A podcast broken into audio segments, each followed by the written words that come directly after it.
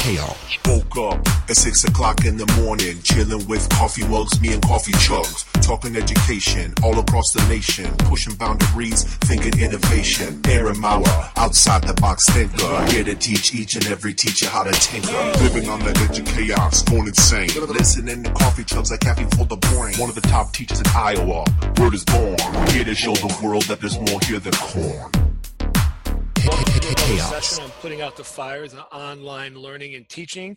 We are here with another phenomenal educator and, and expert and uh, someone that's going to bring some, I think, some great insight to all the things that we're trying to figure out as we navigate face to face, hybrid, online, maybe bouncing back and forth and everything in between. And so while we know the, the pen, pandemic has, has created some, some disruption in education, we also know that it's bringing to light some things that we're realizing as professionals that you know either further learning we need or we're realizing maybe some things we've always done maybe weren't the best approaches. And so we've got here uh, doug bergman and, and, this is going to be a, a phenomenal conversation. That's going to lead to again, like many of the educators and experts coming in, some new insights, nudging you to to think about some of your approaches and practices, and and, and obviously coming from a voice of an educator who's doing this work. So it's not another talking head, which is something that we've really strived hard in this series to make sure that it's educator lens, educator perspective, because we know that's what sells best. So, Doug, I, I, can't wait to get into this, but let's start the stage off with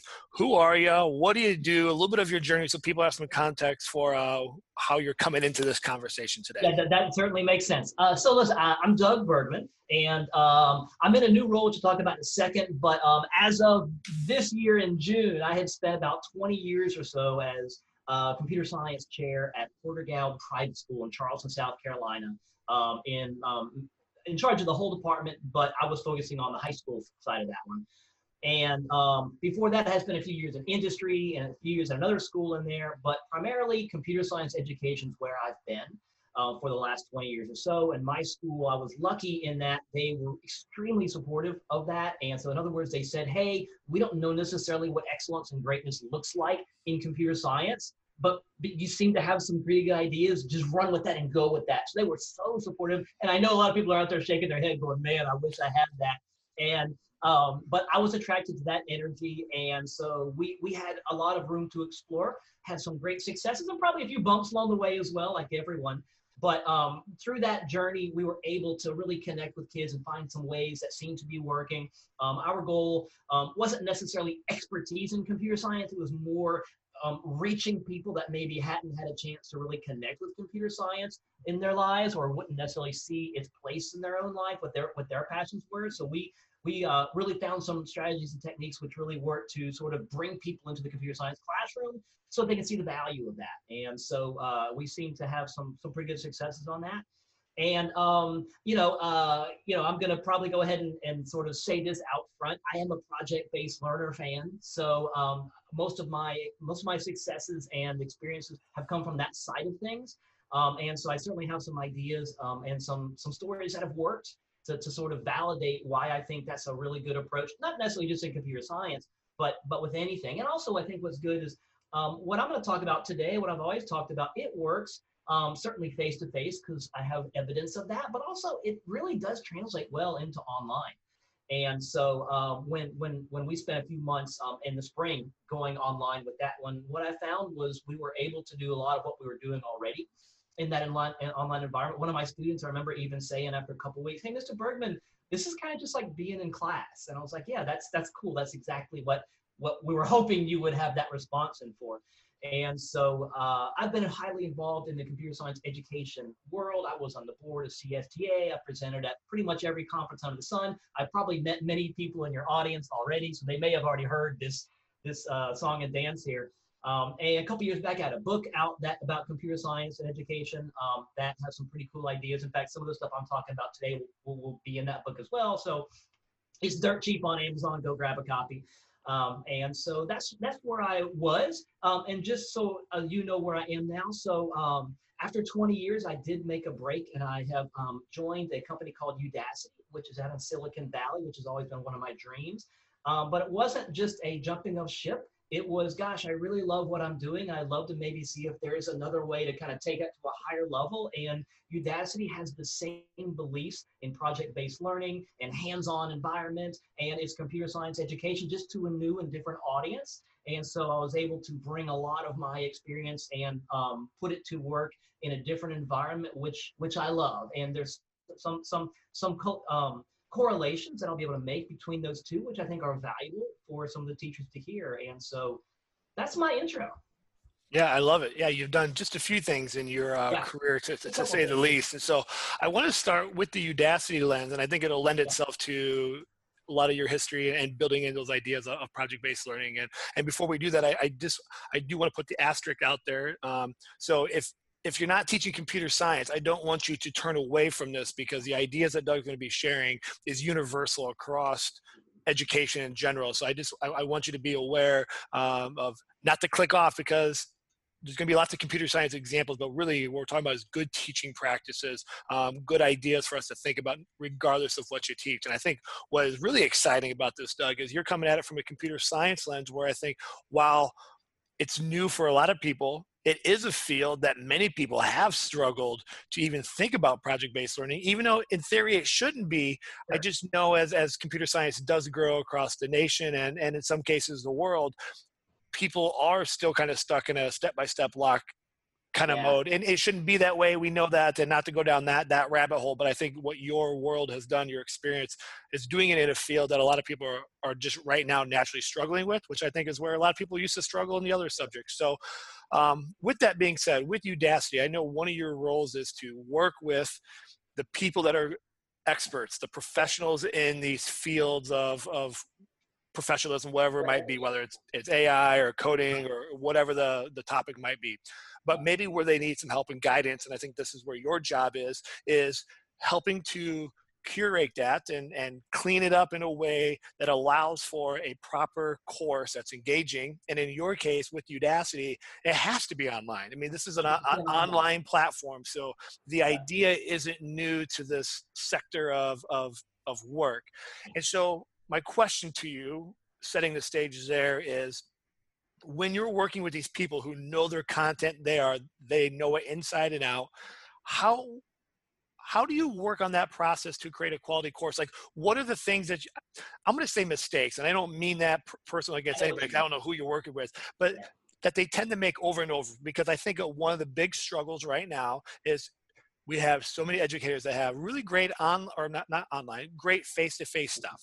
Yeah. and as they're trying to figure out how to move it to hybrid or online there's a snag. And i don't think that it's not that, that they can't do it.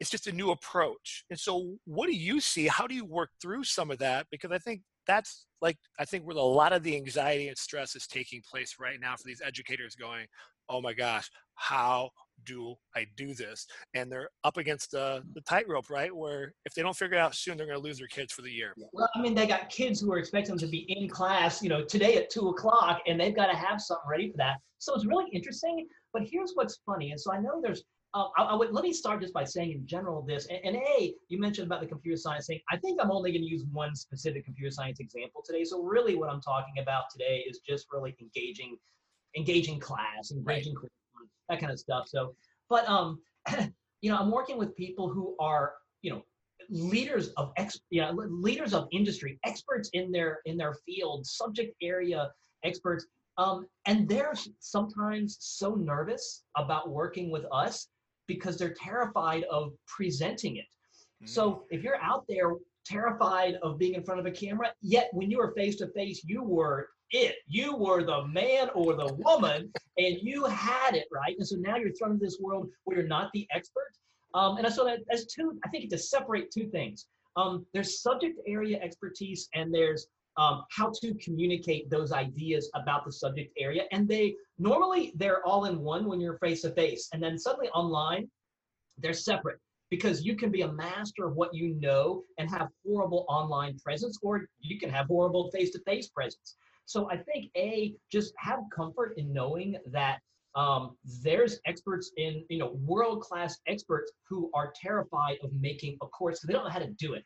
they're scared they're going to say it and it's going to it's going to come out wrong or the students aren't going to understand it or whatever. And that's that's where someone like me when we partner comes in because i can help that person take their ideas. Because they have some mis, mis misunderstandings misconceptions. Maybe they're basing their educational model on what they did in high school or middle school long ago, you know, which might be 10, 15, 20, 25 years or so. And so um, it's important that I have to break any misconceptions that they have. And so um, I, a, I, I help them feel comfortable telling me what they want to communicate. And then I sort of ask them a lot of questions um, to help them say, what's really, really important about what you said? And they'll kind of go and talk and talk and talk and talk like they might in a lecture.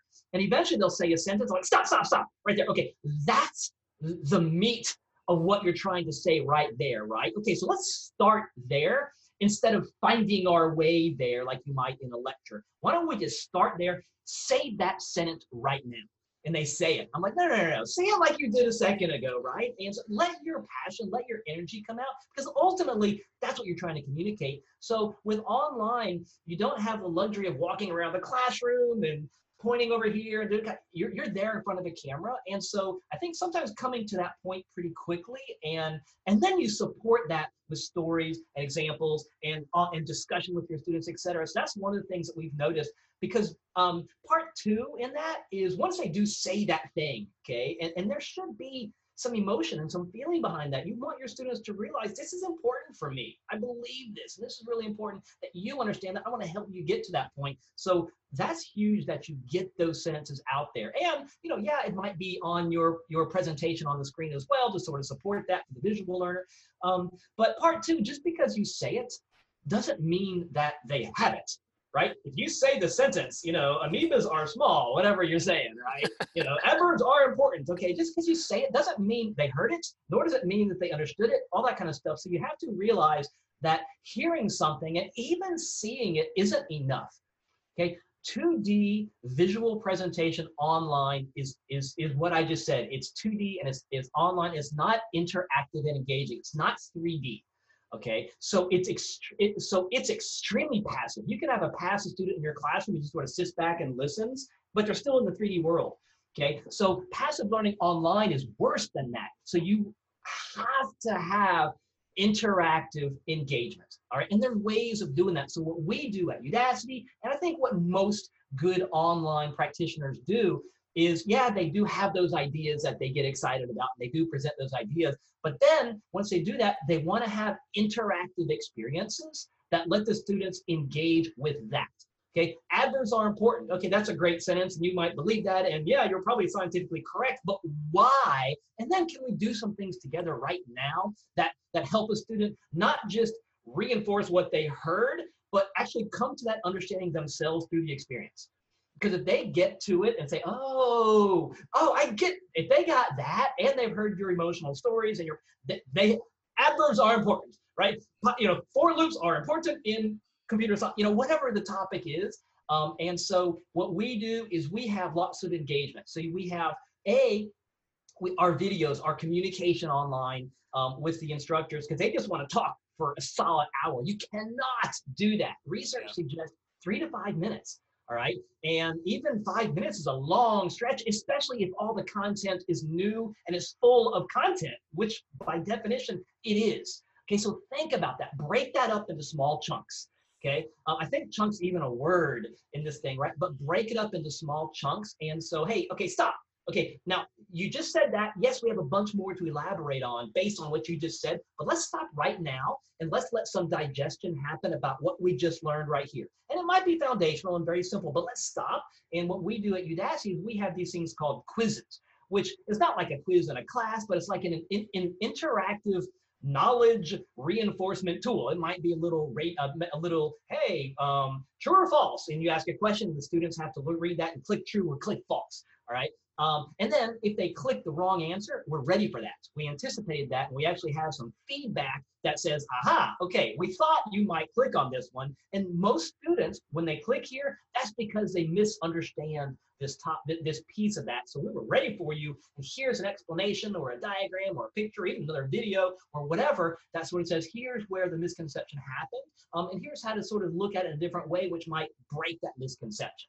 Okay, so you have this interactive little mini what I'm calling quiz, little interactive knowledge reinforces, you know, 10, 15, 20 second things. A few of those that really let you hone in on important words or concepts or theories or, or topics, whatever you want to hone in on.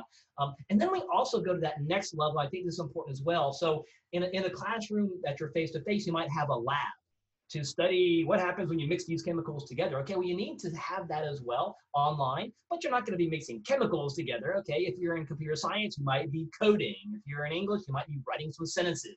Okay, if you're in a physical education class, you might be doing some exercise that they just talked about, whatever the topic is, but you're doing it. Okay, and it's not just follow me step by step by step by step. Because we already did that. We already told them the step by steps. We talked about it. So the, the, the, the, the little interactive quizzes you had let them sort of get a chance to sort of double check their knowledge. Let's do something. Let's see if this actually works. Let's do a little miniature thing. Okay see if you can do x. Go do x right now. They're doing it right now.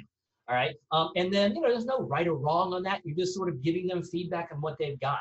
And so um, what what we found is that by doing that, by breaking it up into chunks, okay, having a chance to interact with the content in small and big ways and in in reinforcement of knowledge ways, and then sort of higher up Bloom's taxonomy a little bit to let them think about that and do something for themselves.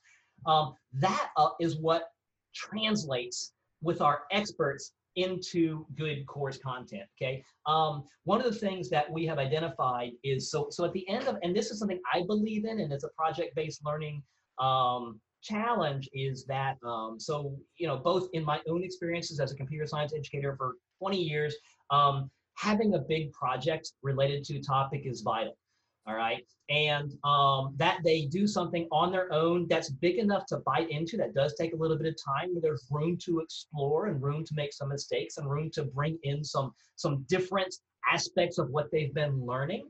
Um, i think that's vital okay? And then making sure that they have the skills necessary to do that. So you, you have this project that they're going to be working on your in your course whatever the topic may be um, and then you just make sure that you're learning prepares them for that. You wouldn't want to have them do this project and yet your content be about this. All right. So you sort of think about um, the end game first and say, okay, what is it that this project's going to be doing or expect them to be able to do?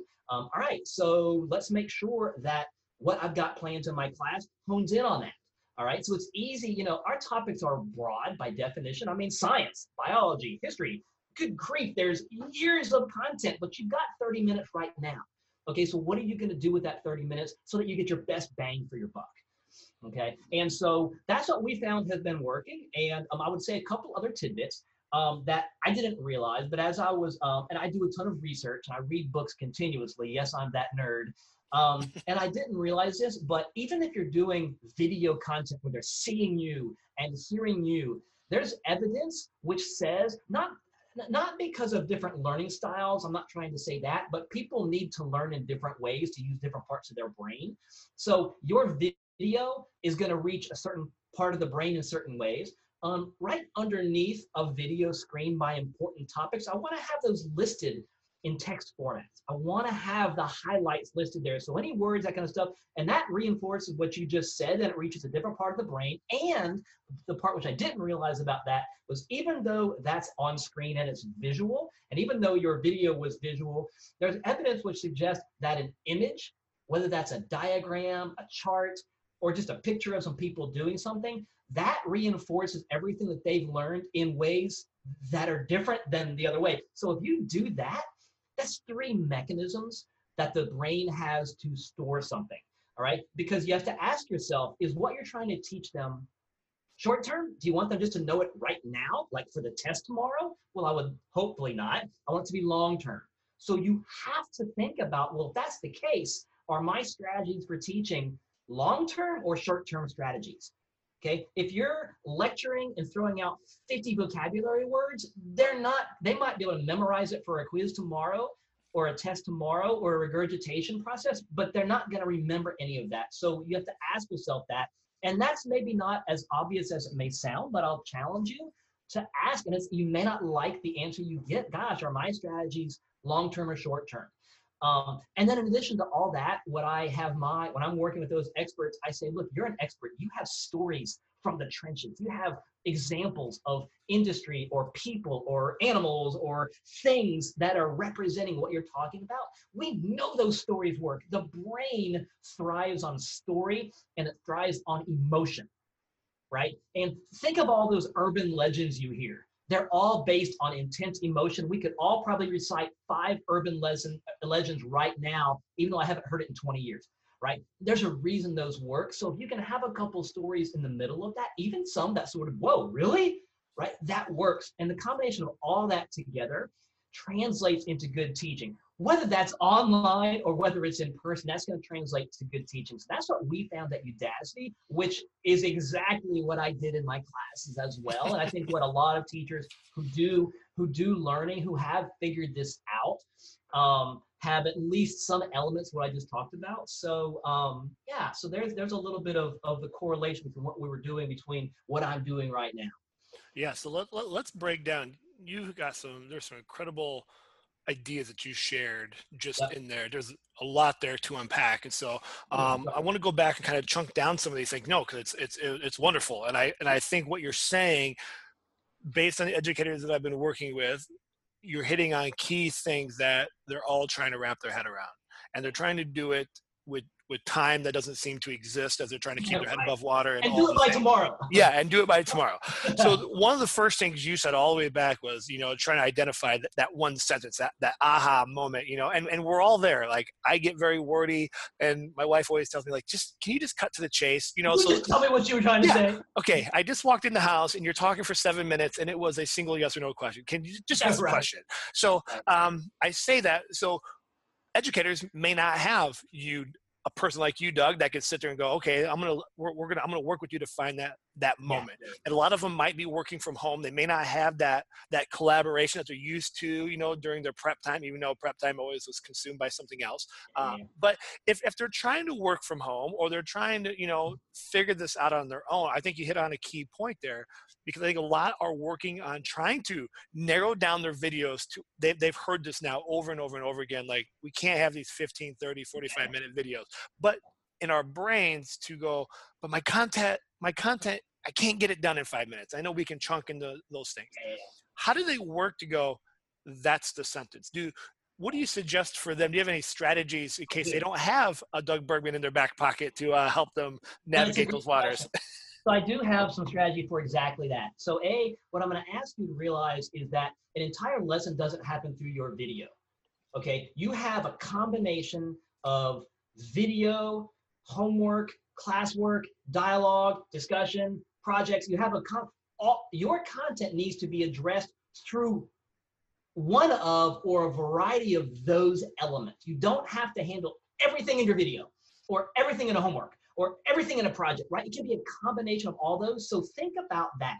So ultimately, I think what's what's really good about online presentations is um, you do need something as a backdrop where you're talking. If it's just you and your face in front of um, the camera talking, I think you're you're and that might be good sometimes. You you definitely need they need to see your expressions, etc. Sometimes, but there's also a time where they need to have something on the screen. Um, and I, I would say this: what what I found can work in that is to help you get to the exact point. Okay, if you're gonna have whatever five topics you're gonna talk about, or, or in this video maybe one topic. Okay, a what is that topic? What is the word? Okay, parts of speech. All right, uh, the Civil War. Right, um, exercise for teenagers. Whatever the topic is, what is that? And then underneath it, give yourself one thing that you can put. That's it. One thing. So you have to take years of experience, books you've read, college degrees, and take that topic and give yourself one phrase. Okay. And that's all you have. Now, yes, you get to elaborate on that and bring some other elements in there, but that forces you to consolidate everything you're trying to say into one thing. Yes, it can be two or maybe even three, but I'm just saying bring it down into a small, concise vocabulary right there. So ultimately, when you're telling this crazy story, and this teenager whose brain isn't necessarily making the connections can glance at that and say, oh, adverbs are important. Oh, that's what he's using sentences with lots of. Okay, okay, okay. I get it, right? And so that's what you're going to do. And so start there. Start with that slide. What's the topic? what's one, you know, like I said, maybe two or three, whatever topics. Okay, there's your big sentence. There's your, hey, Aaron, just tell me what you're trying to say point. And then you're like, okay, there's what it is. Okay, and because you start there instead of ending there, you now have three or four minutes to get to that point. Okay. Um, and again, short term or long term, right? And so now you've got some time to tell a story, give some examples, do a demonstration. Don't worry about interaction uh, during that video because it's only gonna be three or four minutes. Let there be interaction as soon as you finish that with exactly what you just described. Don't have them doing adjectives because that's the next lesson, right? You might tease them a little bit with that, but right now, adverbs is what's important. You know, history, uh, you know, um, causes of the War of 1812. Whatever you're doing, that's what we're talking about right now. Okay, and we'll do um, we'll, we'll, we'll get to that. We'll have some stories. We'll have some examples. Something which is going to best, hopefully, communicate why what that is on the screen is as as as I said it was. Why is that important? The what is what they're going to learn in the rest of the lesson. So your video can be the why. Adverbs are important. Why are they important? Okay. All right. So there you're going to use that video to communicate the why because that's what you, the human expert, have that because you've consolidated 10 years of college and high school together and you can articulate why they're important to high school kids like i don't know why they're important right? I don't know why for loops are important. I just did you know that kind of thing and so you help the why. If they get the why and they can even get excited about the why a little bit because some really cool examples then you're like all right now let's do the what Right? And that's easy now because you're excited or at least you understand the value. So the why versus the what on there. So that's one strategy I've learned that works. Yeah, I love that. So as, as, as people are thinking about that, I think that gives them a, a good starting point to kind of wrap their head around that. And I think that becomes one of the challenges um, that we can put in the PD series as you're talking is kind of go back maybe evaluate one of your previous videos and see where could you have you know maybe trimmed off some of the introductory because we've all done it. I mean probably 80% of the stuff i do i could probably trim out a lot of the words that i say. and, and, and think about this you know i mean I, I, I can't remember how often you know, think every teacher has a story of you're in class and it is the best class of your life. The words are reeling off the examples okay? And then up comes the question what time is lunch? Yeah. You know, like oh, okay, so just remember the words that sound unbelievable. Yeah, there's a couple kids that are just eating it up. For some of them, it's may warrant, warrant, warrant, warrant, warrant, right? Exactly. It's passive learning, and as soon as they're required to do something with it, and especially if that do something, which I've got some ideas on later, is really cool and engaging, they're gonna want to do it. Okay. Yeah. So yeah, that, that's why the three or four or five minutes, like, trust me, dude, and and you know, uh, you know, really professional and expert teacher, woman and man who think this is really, really wonderful. That's great. Get to the good stuff, which is the hands-on part. Your teaching and your examples and your stories are the why. Okay, cool. We get it. Let's do something right now that's relevant, that makes sense to me, because I'm a 14 year old girl, I'm a 14 year old boy, and I want to learn this stuff. Okay, and I do believe that. I, I, I think sometimes you think you hear kids don't want to learn, they're lazy. No, they, they do they do when there's a good something in front of them. Wow, that's a really cool story. I get that. I get why the War of 1812 was important. I get why I should be doing these exercises. I get why I need to learn like, like where the FOIL method happens in algebra. I get that. And so cool. I do want to, I am a little bit curious on how you did that, right? And that's the what. So I think there's room for that. Yeah, and I know you know. So as, as, as you move into that that next stage, you, you get your stuff to, quick to the point. You build the why. You talked about you know that those quick little checkpoints. You know, and you'd ask you call them quizzes. And for uh, you know for a lot of educators, that could be a formative. It could be a, yeah. you know a, a, pre-assessment, whatever it might be. And and we don't have to go down all those rabbit holes. There's so many tools. Anything. This, but you know, it could be a back yeah. and forth dialogue. Yeah. Yeah, and it could be. So I think that those things these these can be very quick. And I think sometimes we spend so much time going. We got to make sure we capture all the things and they're just quick little nuggets but you know whether that's conversation uh, whether you're using microsoft forms or google forms you can have that where it could be one question if they get it right they're done if, it, if it's wrong you can create the forms that, that split off and maybe give them a, a quick little video or another little thing to go explore to kind of brush up on their learning but these don't have to be extensive but they're giving you a quick little snapshot of where kids are so when they move into the engagement when you move into making sure down the road where the kids have it you know that some kids you might need you might need to do a little pulse check to make sure they're doing okay you know but i think that's a piece that sometimes I think we get stuck on. We think it has to have all the things right away, and it, it's just just a small little dose for your sanity as an educator, because that's all stuff you got to look at and give feedback on. But for the kids too, just like you said, here's the why. Let's see where you're at. But but they want to get to the engagement, and if we spend too much time trying to get to the engagement, you're going to lose them and they're never going to get there and then that's i think where the headache is because all of a sudden they're going kids aren't engaged they're not doing the work. Well i wonder if we're spending too much time trying to get there. We got to get there faster, and then we can use a professionalism. So I'm saying that, Doug, move into that exploration yeah. phase. Yeah, yeah. And I know every subject there, there there's there's tons of tools. So I'm not suggesting that you give a list, but and I don't. We're not talking about that. Right. Yeah. But how do we make that happen in online experiences? How do we get them to under to experience um, the 3D, you talked about the 2D, and we know that there's, you know, we know that there's lots of tools out there, but before you even get to that tool, how do we think about creating that engagement? Because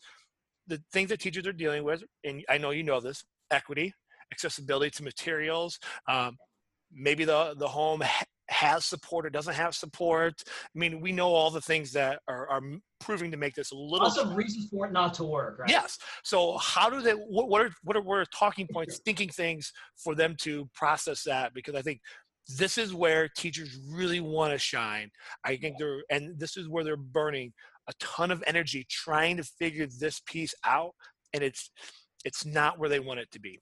Yeah, I, I, and so I'm going to probably take a different approach. That, yeah. but I think the ultimate goal is here. And if you've been going here which might be the direct route. It may be that in this in normal face to face, that route might be working beautifully, and I just don't think it's going to work, or at least not all of that route.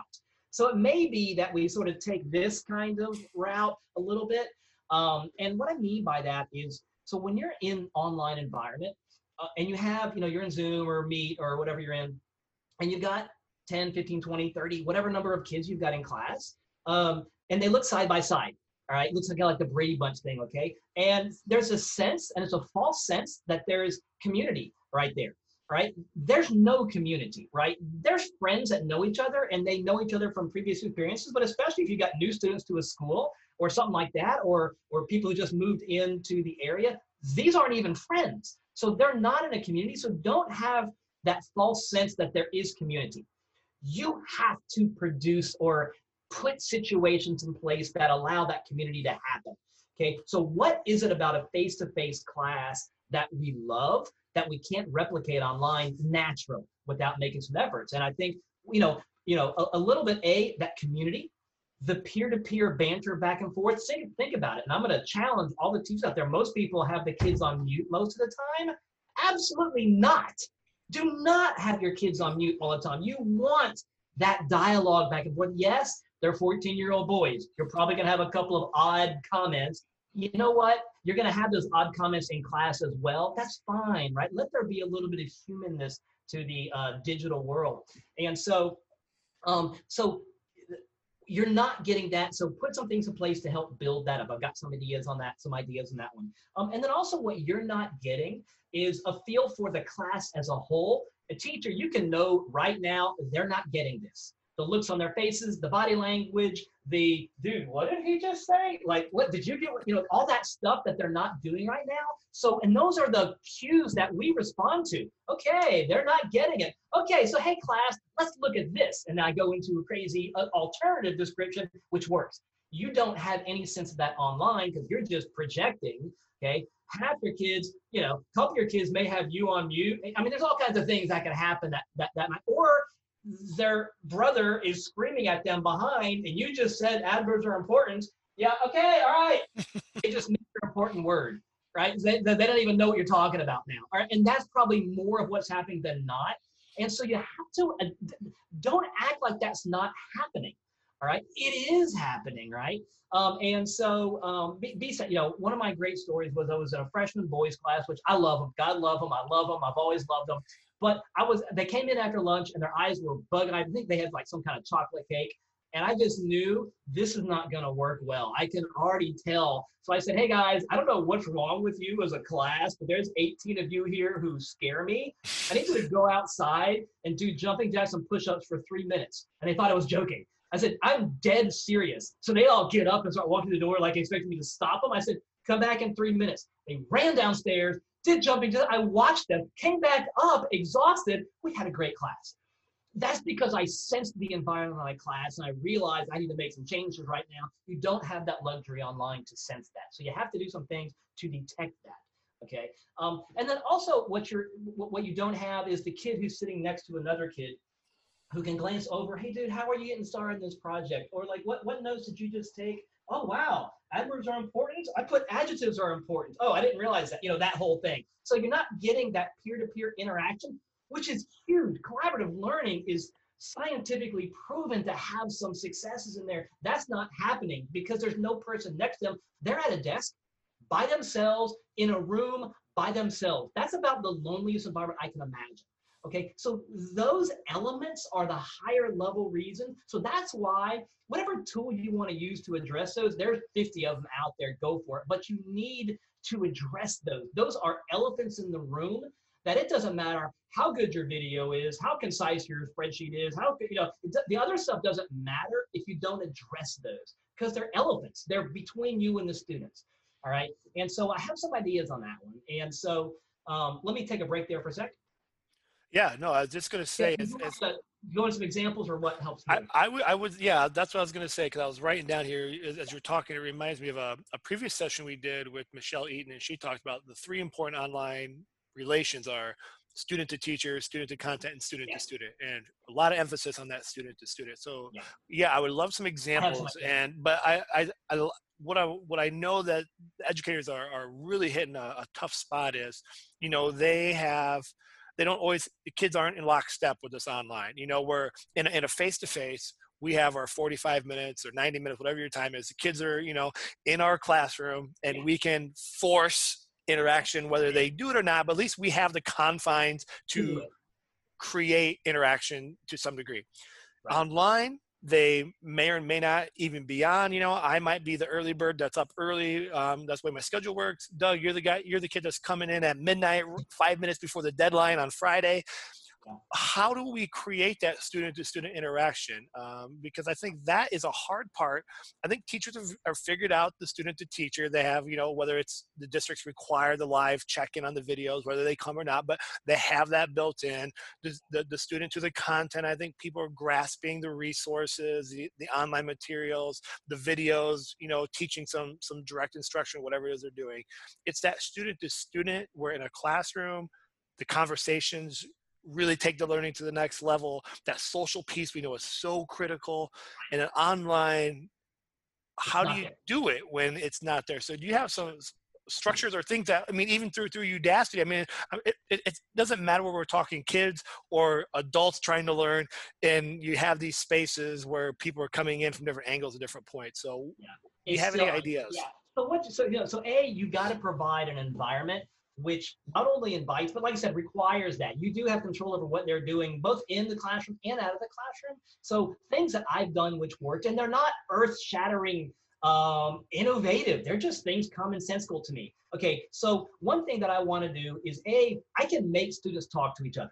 Okay, because in the classroom, we, we all know they're talking to each other, not necessarily about algebra and history, but they're talking to each other. Okay, so set you know so for, for, you know and i think i would like to think most people now are comfortable with breakout room sessions etc but if you're not or you don't or you use them very sporadically only for this project i would say let those be a much larger part of your class okay? Um and it's okay if there isn't like earth shattering c- content and knowledge which happens in those. There will be all right? But so just break them up randomize the groups whatever and just give them a sentence Adverbs are important. Why? Give me some examples. Throw them in a break room and let them just say them to each other.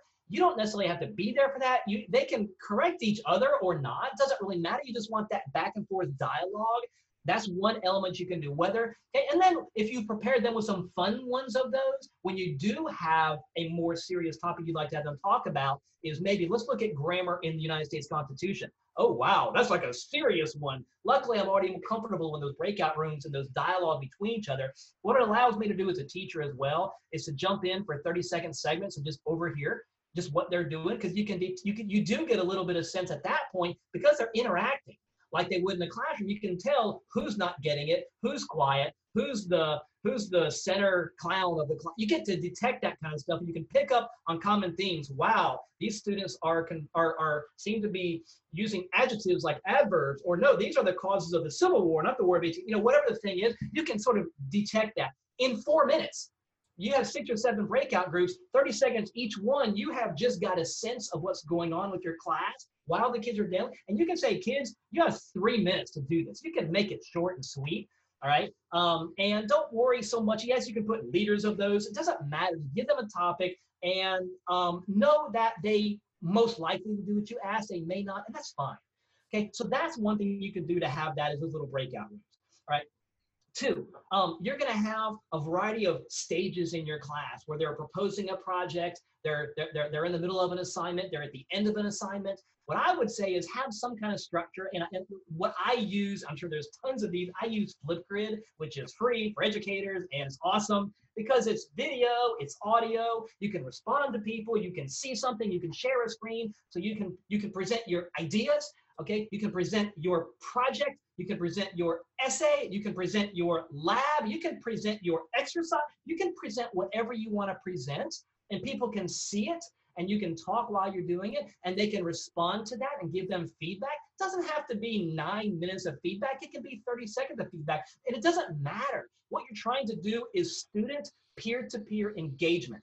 And what's cool, yes, there's learning happening because they just learned what this kid was talking about not everything about it. They just heard some examples, some stories, or they just heard this student's interpretation or perception of whatever they're presenting. Okay, so they get it. That's the equivalent of leaning over your shoulder, dude. What are you doing for this? Right? That's the that's the equivalent of that. Or I don't get so like are adverbs important or adjectives? Oh, adjective. Oh, right. That's where that happens. And gosh, everyone else said adverbs are important and i wrote down adjectives are important right? And oh apparently i'm not so that helps that natural learning that collaborative learning helps. And tools like that where you can go back and forth and submit but it doesn't have to be at the end of a project. It can be right in the middle of a project. It can be right in the middle of something like that. I use it for for proposals so the students could get ideas on their proposal to make their project proposal better right? And so that kind of stuff. And so um, that that's it. One more one more thing I'll, I'll, yeah, I'll, yeah. That I'll do is so um, what you're not getting is a sense for even in that environment is possible some kids can slip through the cracks, right? And so at some point. Um, I think there's value in having students interact in a one-on-one environment with you. If you have a small class, yes, every couple weeks, if you can have a three-minute conversation with each student. Hey, Susie, how's it going? Are you stuck in anything? How how you liking it? What do you think about the project?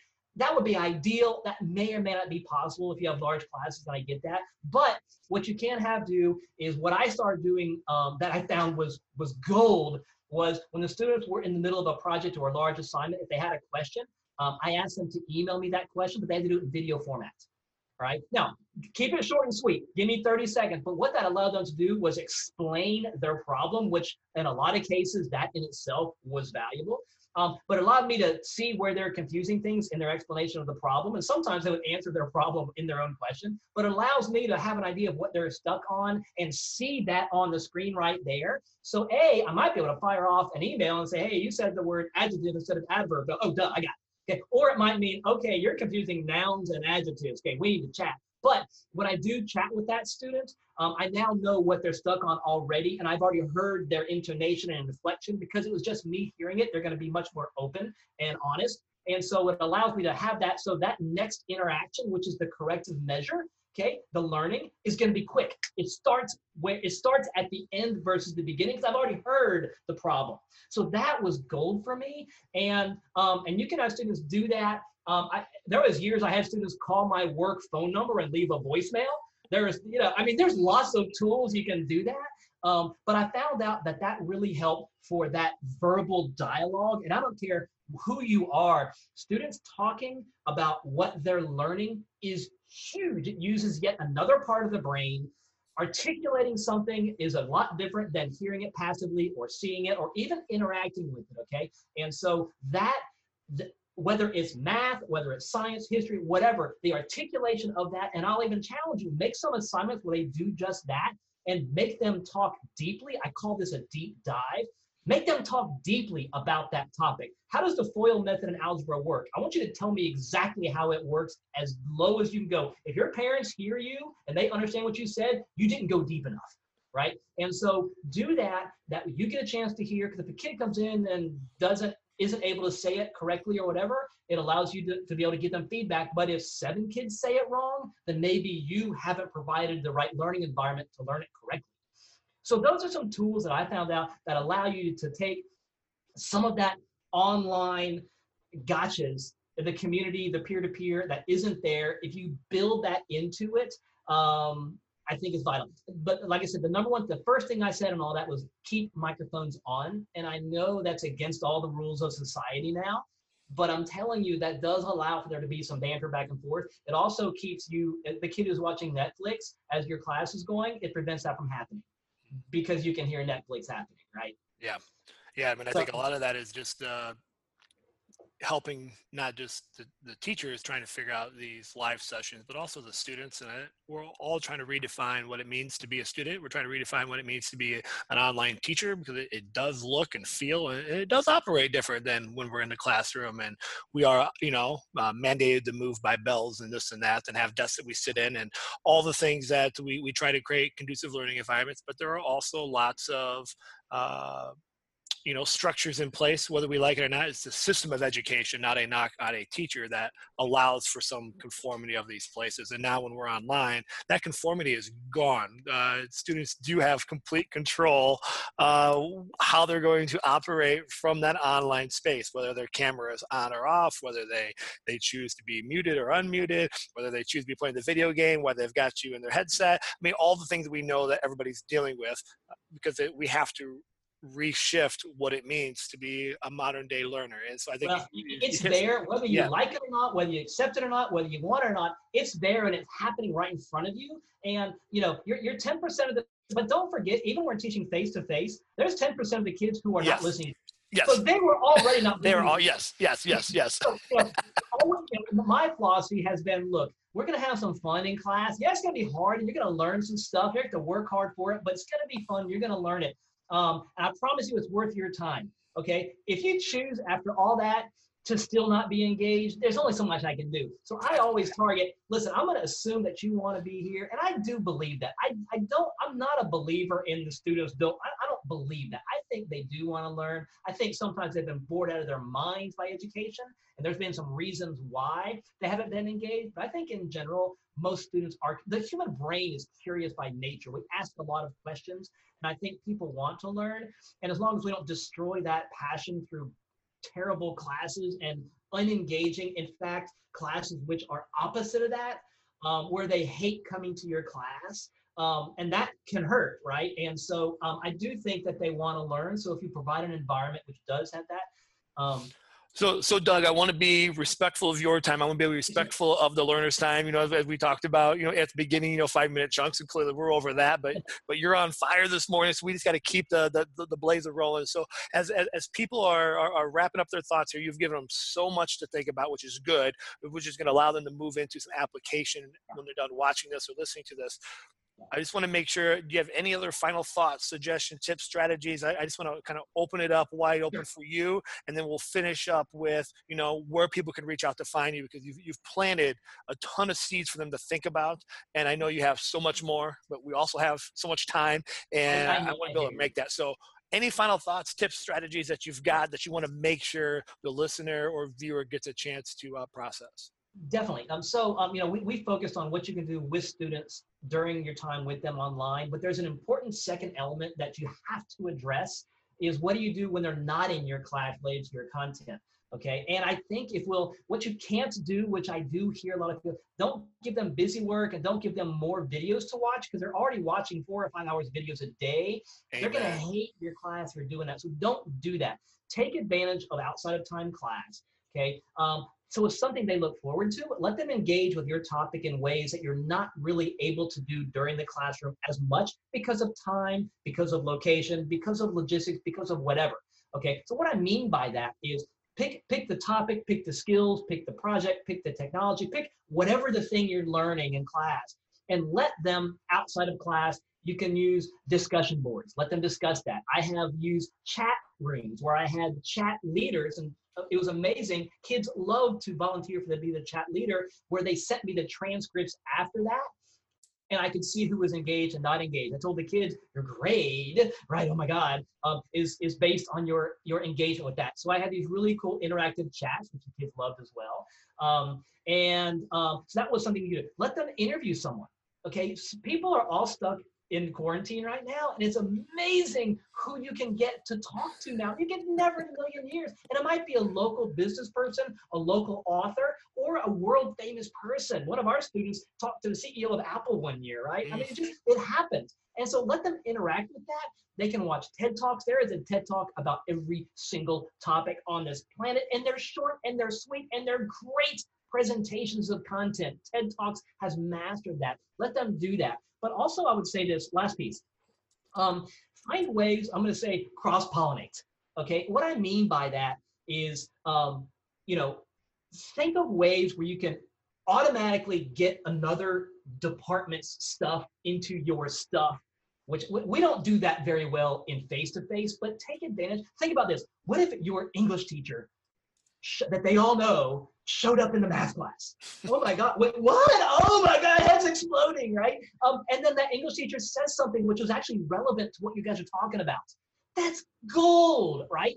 Um, and what if in science they went and read a short story about something that was scientific?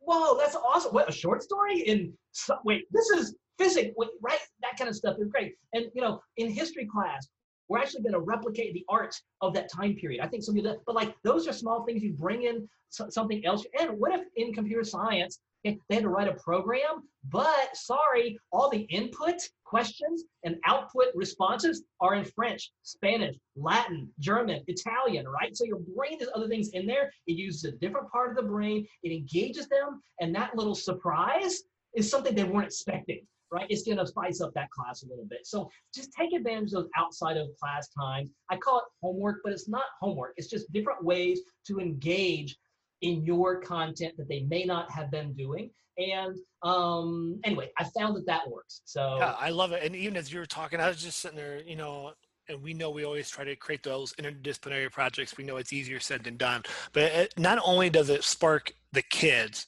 I think about it could be the rejuvenation that educators need because I think all the struggles that we're reading and experiencing with the kids, the educators are feeling the exact same way. And I think if you needed a little spark, just to, you're, my wife's an eighth grade algebra teacher. I'm working with educators that I support. I'm seeing the burnout super strong we're, we're five six weeks in at, at time of this recording here in iowa in education and i feel like the majority of these educators are in that feeling that they feel about midway through third quarter we've got cabin fever the kids are ready to done spring break can't come soon enough and we still have a whole nother quarter and a half like we we all hit it and I feel like they're there already. And so working together, maybe with a, a, colleague, maybe someone you've never even worked with before, never thought about, could really create that that that spark in the moment just to kind of keep you going because it's lonely too especially the educators that are doing online teaching where you're used to having your your five minutes where you talk to these five teachers. You're used to your plc meeting you know every tuesday second period collaborating and now you don't have that as much you know? Just like you and me doug i'm i'm in a dark basement. You're you're in a room by yourself and this is the world a lot of educators are facing and that can weigh heavy on your mind. So i think even yes, it's great for students, but as you were talking about that, I'm going, duh. Like, how fun would it be for you know me as a social studies teacher connecting with the science teacher and Just doing something fun? Even. Yeah, yeah. like, oh, yeah, there's Mr. Dan, there's Mr. So and so and so, and they get excited. You get a little break.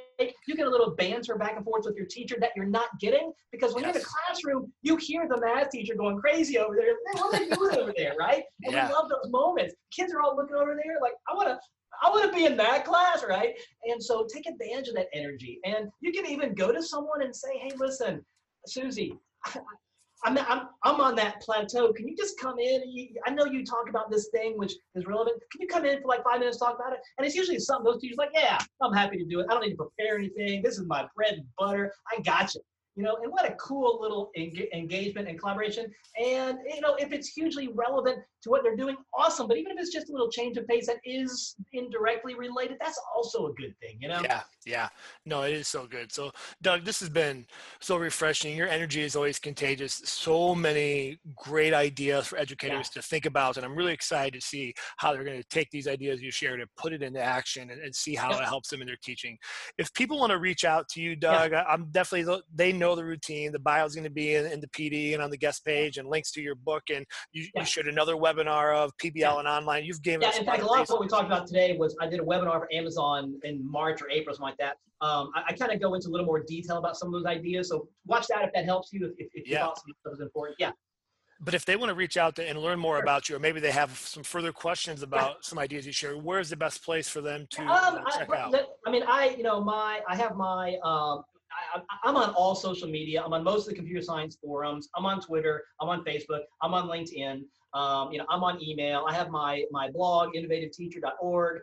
Any one of those has contact information. Just shoot me an email, shoot me a text, tweet, whatever. I'm always happy. I love talking about this stuff and happy to offer anyone that you know anyone that sees value in things that I believe in. I like that person automatically. I don't care right. where you are, who you are, how old you are, what color you are, what religion you are. I don't care, right? I just want to talk to you because you probably got some cool stuff, you know. Yeah, I love it. Well, Doug, this has been phenomenal. Um, it's always a pleasure to uh, get a chance to speak with you, and I know that you're going to inspire and help uh, so many educators that, that are going to explore this video or listen to the audio. And so, thank you so much for your time. Yes, I, I, I really appreciate it, and I know they will appreciate it as well. Good luck, everyone. Let me know if I can help.